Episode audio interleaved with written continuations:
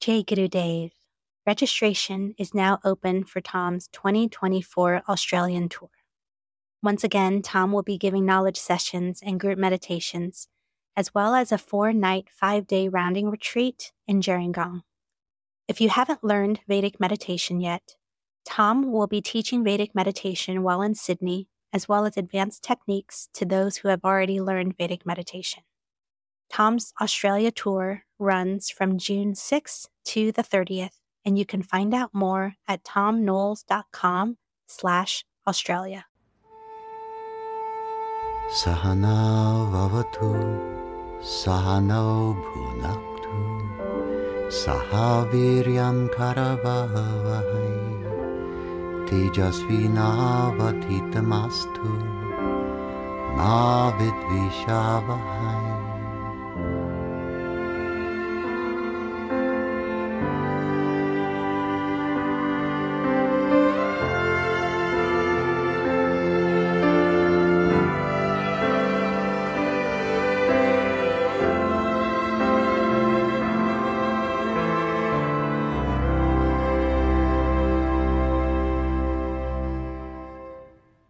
Jay Gurudev.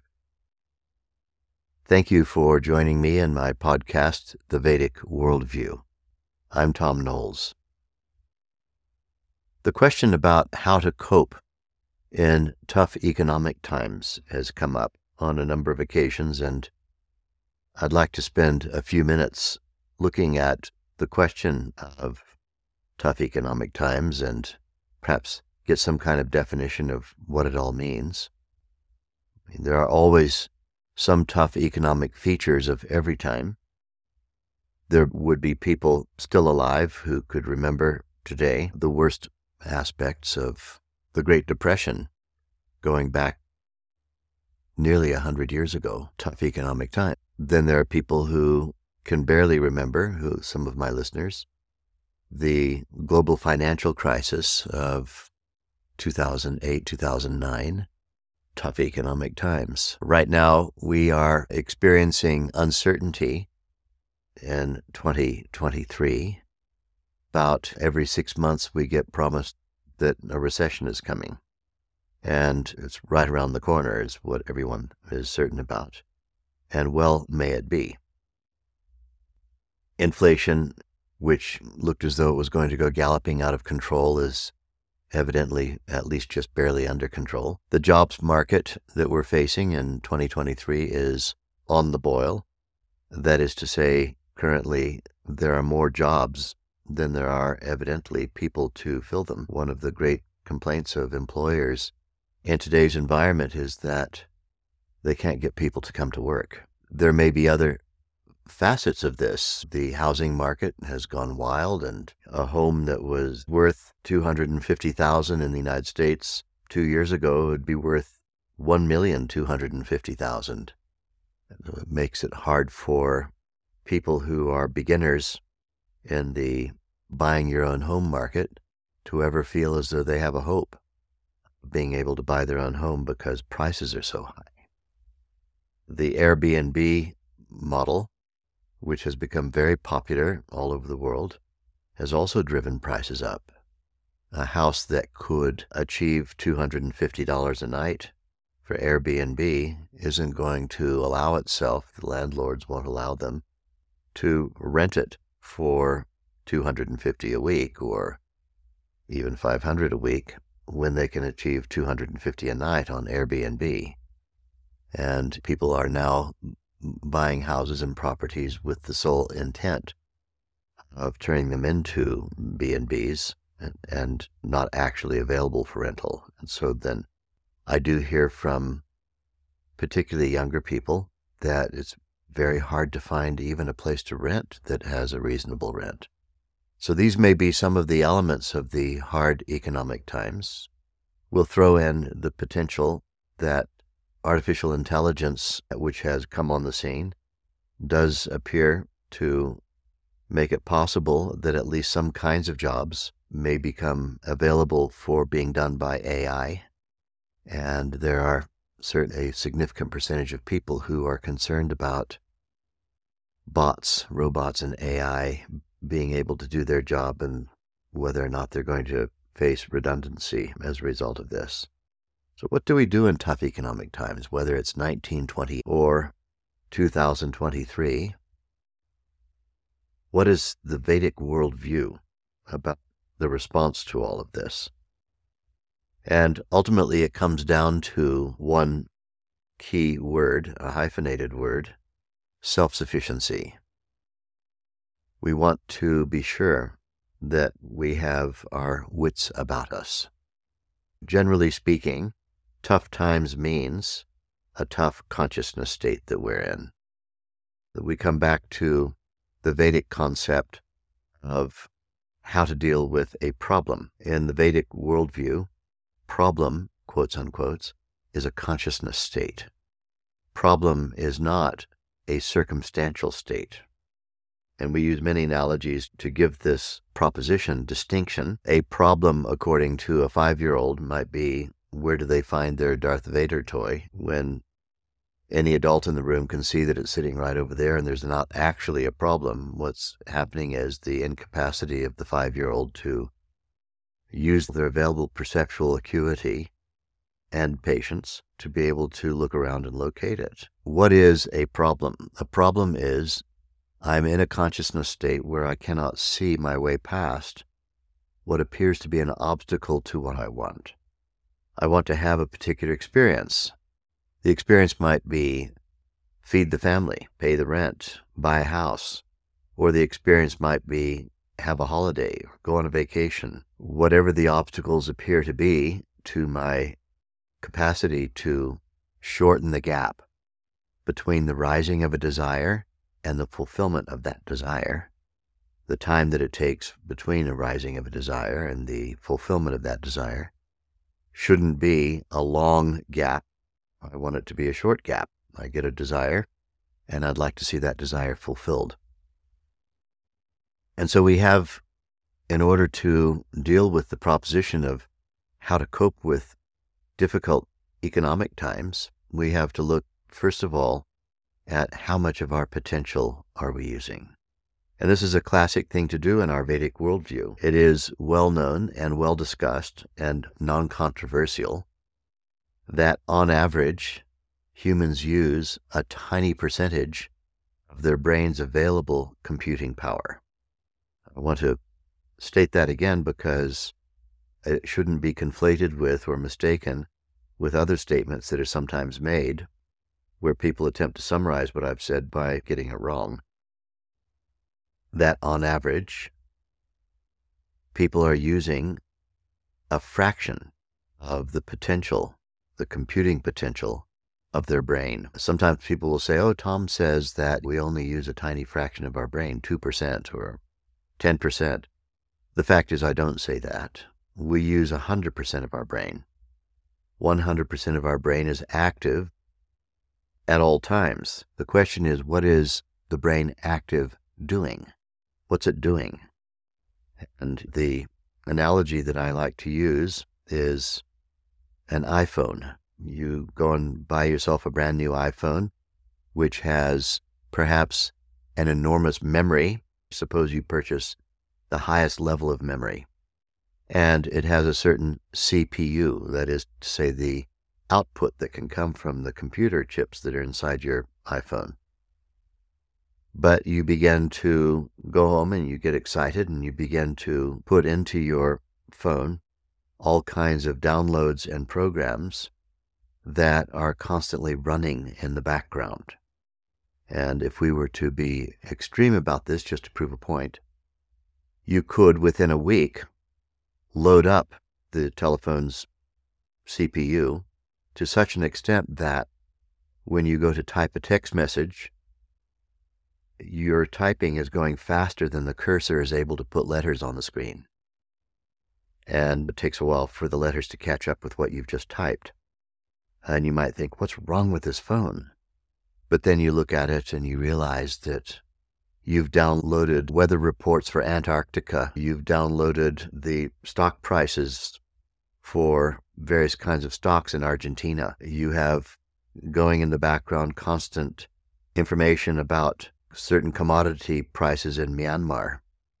and your phone is just overloaded with requests and is performing all kinds of functions that you don't particularly find relevant at all times, you haven't gone to the trouble of turning off some of those applications, some of those apps. And so your uh, iPhone's overloaded. And it's not that there's anything wrong with the phone, except that it's been exposed to too much information overload. And it's trying to provide you with information constantly that you don't actually need most times. This is a very good analogy for the way our brain tends to work.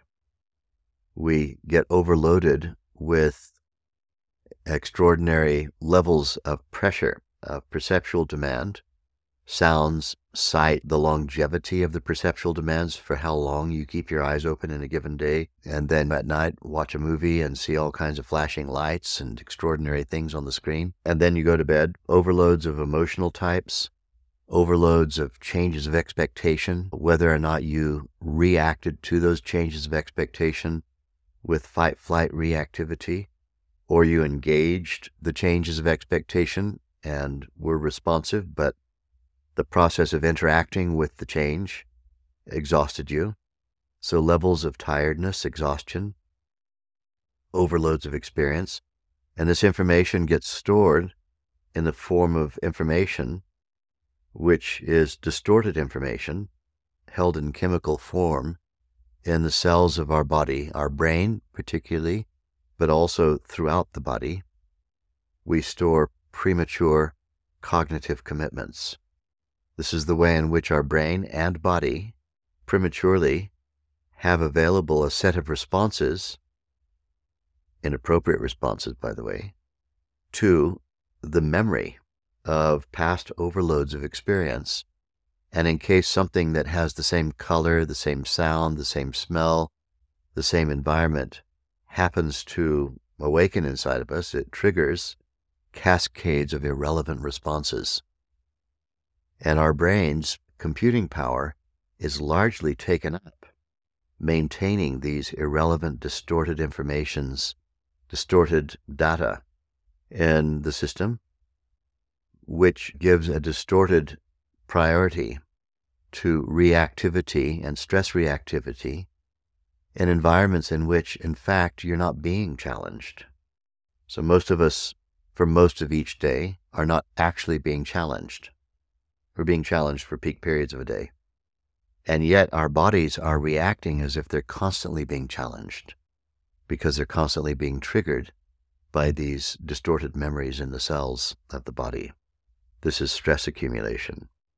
That's the bad news. The good news is that as Vedic meditators, we have a strategy, a systematic technique that we can apply every morning and every evening to close our eyes, to decrease the excitation of the mind and the brain, decrease the excitation of the body, to draw the body into states of unprecedented deep restfulness that deep restfulness five times deeper than the level of restfulness that can be attained to at any point in a night's sleep.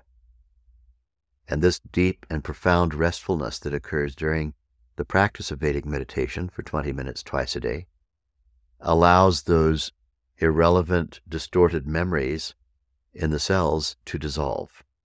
To use the common parlance, we refer to this as quote unquote stress release we're able to release the impact of accumulated stress. And this stress release that occurs on a regular systematic basis can take place where we are removing stress from the physiology faster than we're able to replace it.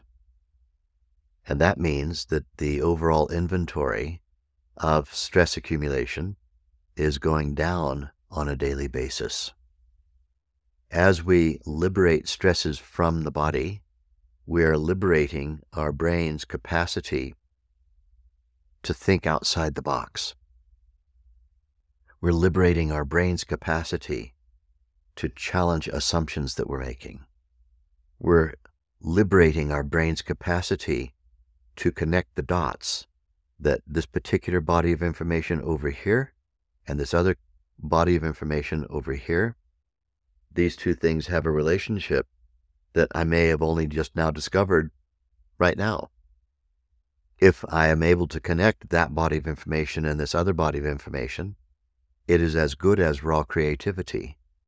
The discovery of what we are going to term a new connection, not actually that it is new, but it was always available, but we've made the connection.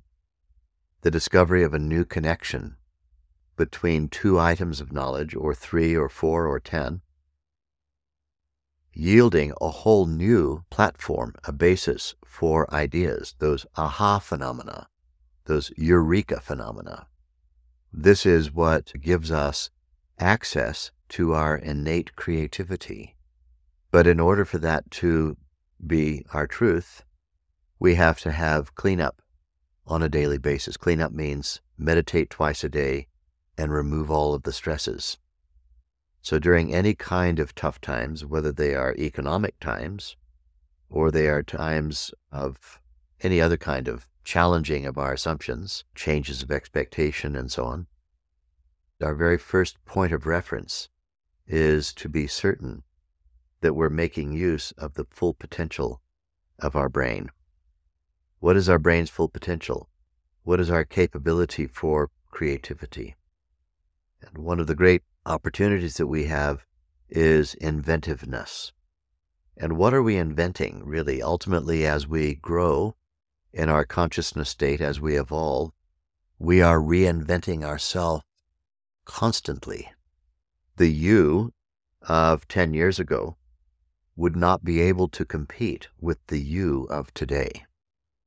The you of today has access to considerably greater creative intelligence, has access to considerably greater stability, the ability to look at what the 10 years ago version of you would have considered to be, oh no, oh. Now that same kind of level of challenge comes to you 10 years later, and you can look at it and say, that's nothing. I'll deal with that this way, this way, and this way. I'll interact with it. So things which once upon a time we considered to be overloads, today, and now we're practicing Vedic meditation twice every day. This is my fundamental assumption. If it's not true amongst my listeners, then you need to do something about that. And you can make those arrangements by going on my website and making an inquiry how to learn Vedic meditation. But with this assumption that you're practicing Vedic meditation twice a day, the ability to easily deal with a wide variety of changes of expectation, and indeed, even to get our perceptual mechanisms so fine tuned that we have very few changes of expectation. Because as we grow in our capacity for clarity of perception, our expectations turn out with greater and greater regularity to be more accurate than they were before. Accurate expectations means fewer surprises. Fewer surprises means fewer events that required you to be adaptive. You don't have to be adaptive if what is happening right before you is exactly what you expected. And so then, when we don't have to spend our adaptation energy at such a pace because our expectations are becoming more and more accurate with each passing day, we have fewer and fewer stress reactions. And this is the life of a meditator. Meditators have a greater capacity to operate along the lines that I used to watch my own master, Maharishi, operate along. So many times he would have a grand idea. Uh, the building of it very often had to do with building, building, land acquisition, and building of academies of meditation. He was in that phase of spreading the knowledge where he felt that it was important for there to be permanent structures to which people could go regularly, reliably, and that there they could spend time away from the big cities and dive deep into their meditation practice and have industrial strength levels of meditation And so frequently he would say, We need a place in South America. We need a place in Africa. We need a place in Europe. We need a place in Asia. We need a place in North America, South America, Australia. And on more than one occasion, I heard people who were his well wishers sitting with him. Sometimes these were business people who would make some kind of a wry comment, which was a comment that one often hears business people making. Maharishi, where's the money going to come from? To which he would simply answer, It's going to come from where it is. It's going to come from where it is. Wherever it is now, that's where it's going to come from. and it was a stroke of genius. He had the amazing capacity to come up with an idea and to make that idea something that was eminently fundable, that could be self sufficiently funding, an idea that could pay for itself. And he never had any trouble with this. I used to laugh because journalists would sometimes say, Oh, does Maharishi live an opulent lifestyle? Asking me, one of his minders, that question. And I would just laugh and say, It costs about $5 a day. Pay for his, his needs. He only has three changes of clothing. You know, some cloth dhotis. A dhoti is like a wrap that you wrap around the top, and a different wrap that you wrap around the bottom in such a way that you might wrap a towel after bathing. That was his bottom half, and then the top half was another one of those, same size, wrapped around the top, a pair of wooden sandals, and he sat on a deerskin. And for a toothbrush, he had a neem stick, a little stick made of neem wood, which he would chew the end of, and it would spread out, and he could scrub his teeth with that. It's an Ayurvedic technique seemed to work very well. He had a beautiful smile all the way through to his in, into his 10th decade. And I mean, literally, this was a man who, wherever he was staying, sometimes uh, hotels, because he was famous and a public figure, they wanted him to be seen staying in their hotel, so they would frequently gift him the presidential suite of a hotel in a particular city where he might be known to be lecturing, hoping that the many thousands of followers would follow him right to the lobby of the hotel and good advertising for the hotel. But where did he sleep? Most frequently, he slept on the couch in the living room. He would lay out one of the pieces of cloth that he used to dress himself with on top of his deerskin on the couch. And then others who were working in his entourage would be directed off to the bedrooms. He didn't even need a bed. And he only lay there for about two or three hours each night anyway. He had such energy. He worked about 21, 22 hours a day. And so then, what were his personal needs? I would jokingly say somewhere between $2.50 or $5 a day on an expensive day would look after him. He ate about one meal a day. And yet, by the time his 50 years of service to the world were ended through all kinds of economic difference from the 1950s when he started through to 2008 when he dropped his body. Over that 50 year period, there were every imaginable kind of economic problems in the world. None of it ever seemed to matter to him. If prices were low, that was time to buy. If prices were high, that was time to sell. but you could have taken him at any time and deposited him in a forest in India, and he would have been just fine. His lifestyle wouldn't have changed.